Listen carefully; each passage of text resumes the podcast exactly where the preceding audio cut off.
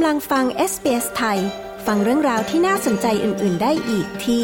sbs.com.au/thai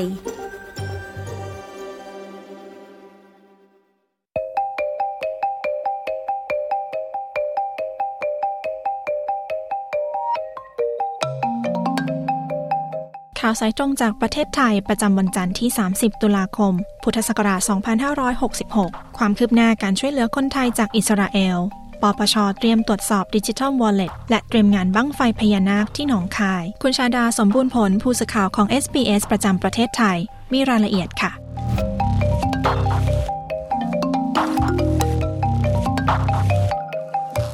สวัสดีค่ะ คุณชาดา สวัสดีคุณผู้ฟังที่เคารพทุกท่านค่ะ ขณะนี้ก็ดูเหมือนว่าสถานการณ์การสู้รบที่อิสราเอลดูจะรุนแรงมากขึ้นนะคะ ความคืบหน้าการช่วยเหลือคนไทยจากที่นั่นเป็นยังไงบ้างคะ รัฐบาลไทยเตรียมที่จะส่งรัฐมนตรีบินไปเจรจาในตะวันออกกลางค่ะ เพื่อจะหาทางช่วยเหลือคนไทยที่ถูกจับไปเป็นตัวประกัน เพราะหวั่นว่าสถานการณ์การสู้รบนั้นจะขยายวงกว้างมากขึ้น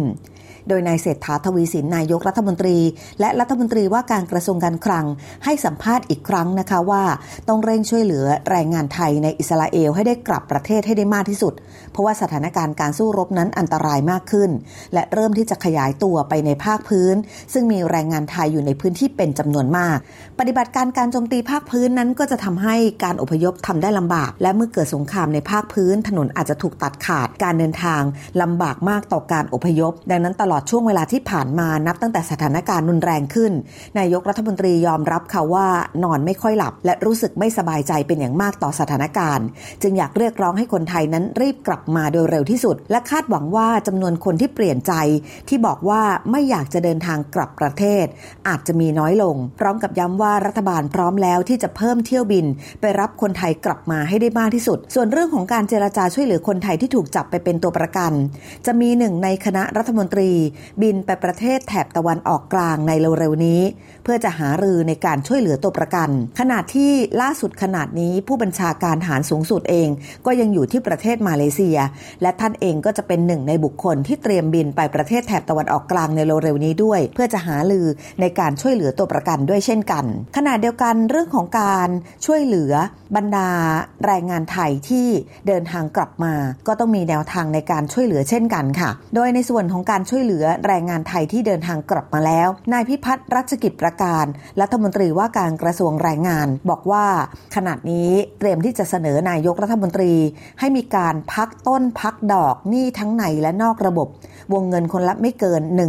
0 0 0 บาท ให้กับแรงงานไทยที่เดินทางกลับมาแล้ว โดยนายพิพัฒน์รัชกิจประการระบุว่าเตรียมเสนอนายกรัฐมนตรี ให้พักหนี้แรงงานไทยทั้งหมดนี้ โดยจะเป็นการพักหนี้ในลักษณะที่คล้ายๆ กับการพักหนี้ในส่วนของเกษตรกร ใช้ในส่วนของเกษตรกรเป็นโมเดลต้นแบบในการพักหนี้ แต่วงเงินที่จะให้กับแรงงานไทยที่เดินทางกลับมาก็คือ วงเงินคนละไม่เกิน 1 5 0 0 0 0 บาท และคาดว่าน่าจะใช้เงินงบประมาณในการช่วยเหลือประมาณ 3-400 ล้านบาท เป็นระยะเวลา 3 ปีโดยในส่วนของค่าใช้จ่ายในการเดินทางที่ส่วนใหญ่ต้องมีการกู้ยืมเงิน ทั้งในและนอกระบบนั้น จะมีการพักต้นพักดอก และหากเป็นการกู้นอกระบบก็จะขอทานเฟอร์ไปที่สถาบันการเงินของรัฐแทน โดยจะมีการหารือกัน ไม่ภายในอังคารนี้ก็จะไม่เกินในสัปดาห์หน้าค่ะ แล้วทางด้านความคืบหน้าเรื่องโครงการดิจิทัลวอลเล็ต10,000บาท เป็นอย่างไรบ้างคะ ได้ข่าวว่าคณะกรรมการป้องกัน และปราบปรามการทุจริตแห่งชาติ หรือปปช เตรียมตรวจสอบการดำเนินการของรัฐบาล ตรงนี้มีรายละเอียดอย่างไรบ้างคะ ความคืบหน้าสำหรับใครที่รอเงินดิจิทัล 10,000 บาท รอลุ้นกันในสัปดาห์หน้าค่ะ เพราะจะมีการประชุมบอร์ดชุดใหญ่ที่มีนายเศรษฐาทวีสิน นายกรัฐมนตรีและรัฐมนตรีว่าการกระทรวงการคลังเป็นประธาน จะต้องรอรุ้นว่าจะมีมติอย่างไร เพราะว่าในการประชุมดังกล่าวนั้น จะพิจารณารูปแบบของการแจกเงิน ว่าจะมีลักษณะการแจกเงินเหมือนเดิม ตามที่พักเพื่อไทยหาเสียงเอาไว้ คือแจกให้กับทั้งคนจนและคนรวย ที่มีอายุเกินกว่า 16 ปีขึ้นไป แบบไม่เลือกปฏิบัติ หรือจะมีรูปแบบการแจกเงินที่เปลี่ยนแปลงไปจากเดิมมากน้อยแค่ไหน และมีรายงานว่าอาจจะมีการพิจารณาแจกเงินดิจิทัลวอลเล็ต10,000 บาท อยู่ระหว่าง 3 แนวทางนี้ คือ 1. จ่ายเฉพาะกลุ่มคนที่มีรายได้น้อย ซึ่งมีบัตรสวัสดิการแห่งรัฐอยู่แล้ว กลุ่มนี้จะมีประมาณ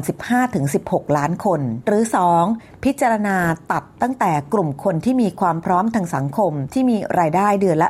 25,000 บาท หรือมีเงินฝากในบัญชี 1 0 0 0 0แบาท หรือ 3. จะพิจารณาตัดผู้มีรายได้ที่เกินกว่าเดือนละ 50,000 บาท หรือว่ามีเงินฝากในบัญชีเกินกว่า 5 0 0 0 0 0บาท ขณะนี้กำลังอยู่ระหว่างการตรวจสอบ และพิจารณาว่าจะเป็นอย่างไร ท่ามกลางกระแสวิจารณ์ต่างๆ มากมาย ขณะเดียวกันในส่วนของการตรวจสอบขององค์กรอิสระก็เป็นไปอย่างเข้มข้นค่ะ เพราะว่าล่าสุดทางสำนักงานคณะกรรมการป้องกันและปราบปรามการทุจริตแห่งชาติ หรือปปช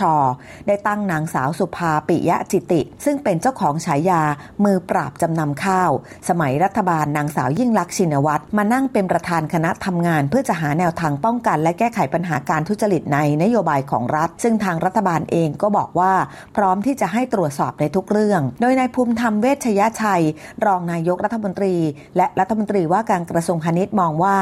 การตรวจสอบของปปช ถือว่าเป็นเรื่องดี ที่จะทำให้โครงการนี้มีความรอบคอบมากขึ้น แต่ก็อยากจะเรียกร้องไปยังปปช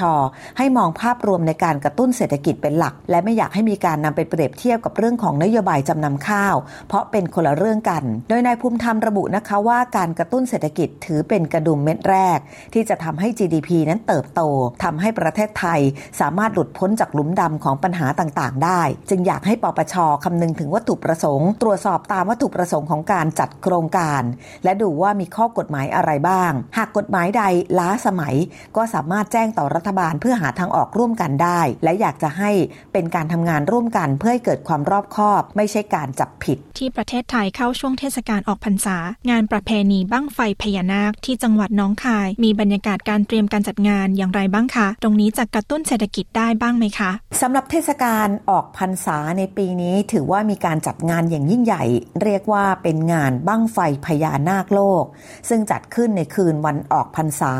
29 ตุลาคม แล้วก็จะจัดต่อเนื่องไปจนถึงวันนี้ 30 ตุลาคม เมื่อค่ำคืนที่ผ่านมานายเศรษฐาทวีสินนายกรัฐมนตรี พร้อมคณะรัฐมนตรี ก็ได้ร่วมกันเปิดงานประเพณีออกพรรษา และงานบั้งไฟพญานาคโลกที่วัดไทยอำเภอผลพิสัยจังหวัดหนองคาย และร่วมชมบั้งไฟพญานาคที่พุทธอุทยานนานาชาติตำบลกุดบงอำเภอผลพิสัยด้วยนายเศรษฐาระบุนะคะว่ารู้สึกเป็นเกียรติที่ได้ร่วมงานประเพณีออกพรรษา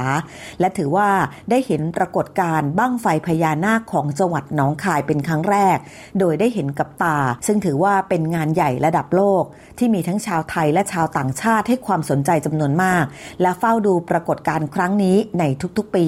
ถือว่าเป็นอีกหนึ่งซอฟต์พาวเวอร์ของไทยได้เหมือนกัน พร้อมกับย้ำว่ารัฐบาลเองจะมีการสนับสนุนการท่องเที่ยวเมืองรอง เพื่อจะเป็นการกระตุ้นเศรษฐกิจอีกหลาย ๆ จังหวัดทั่วประเทศ และยกตัวอย่างจังหวัดน้องคายเป็นจังหวัดหนึ่งที่สามารถเสริมศักยภาพได้ โดยเฉพาะศักยภาพทั้งเรื่องการค้าชายแดนที่ติดกับประเทศเพื่อนบ้าน รวมไปถึงเรื่องของการท่องเที่ยว ในช่วงของเทศกาลออกพรรษา อย่างไรก็ตามในช่วง 4 ปีของรัฐบาลชุดนี้นายกเศรษฐาระบุว่าจะพยายามกระตุ้นการท่องเที่ยวในทุกๆ เดือน ไม่เฉพาะช่วงของเดือนไฮซีซั่นเท่านั้น โดยขณะนี้ได้สั่งการไปยังการท่องเที่ยวแห่งประเทศไทยแล้ว ให้เฟ้นหางานเทศกาลที่สำคัญ ในแต่ละจังหวัดแต่ละจังหวัด และอาจจะมีการจัดงานในทุกเดือนทุกเดือน เพื่อจะได้เป็นการโปรโมทด้านการท่องเที่ยว และก็เป็นการดึงเม็ดเงินจากนักท่องเที่ยวต่างชาติเข้าไทยให้ได้มากที่สุดค่ะ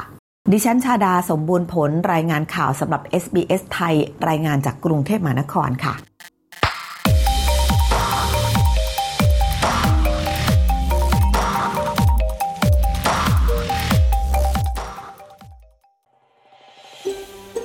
การฟังเรื่องราวน่าสนใจแบบนี้อีกใช่ไหม